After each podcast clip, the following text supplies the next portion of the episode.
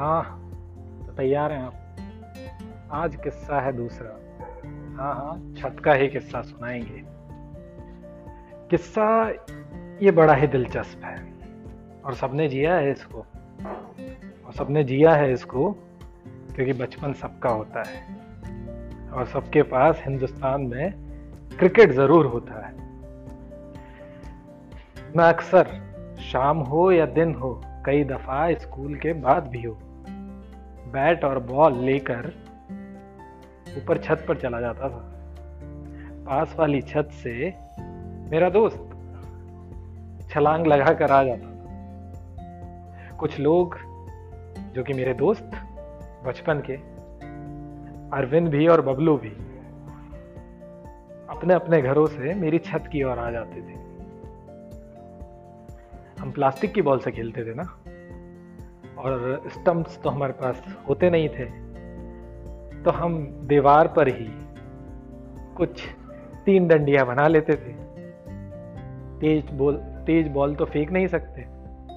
तो हम उसको अंडर आर्म कर लेते थे। ऑफ़ साइड में हम चार और छह रखते थे और one tip, one hand out रखते थे। डायरेक्ट लगना भी आउट था और छत से बाहर कैसे भी जाए वो तो आउट होना लाजमी था। मज़ा बहुत आता मज़े भी बहुत करते थे। पर नीचे से कई बार आवाज़ आती थी।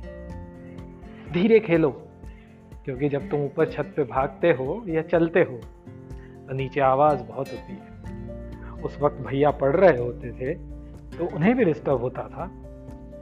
पापा नौकरी करके घर पे आराम करते थे तो उन्हें भी डिस्टर्ब होता था।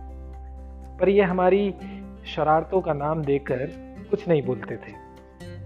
और हमें खेलने देते थे। पर जब मेरी बॉल या हम सब की बॉल दूसरी छतों पर चली जाती थी और वहाँ जब जाते थे तो नीचे से आवाज़ आती थी एकदम से, कौन है छत पे? कौन है छत पे? कौन है छत पे?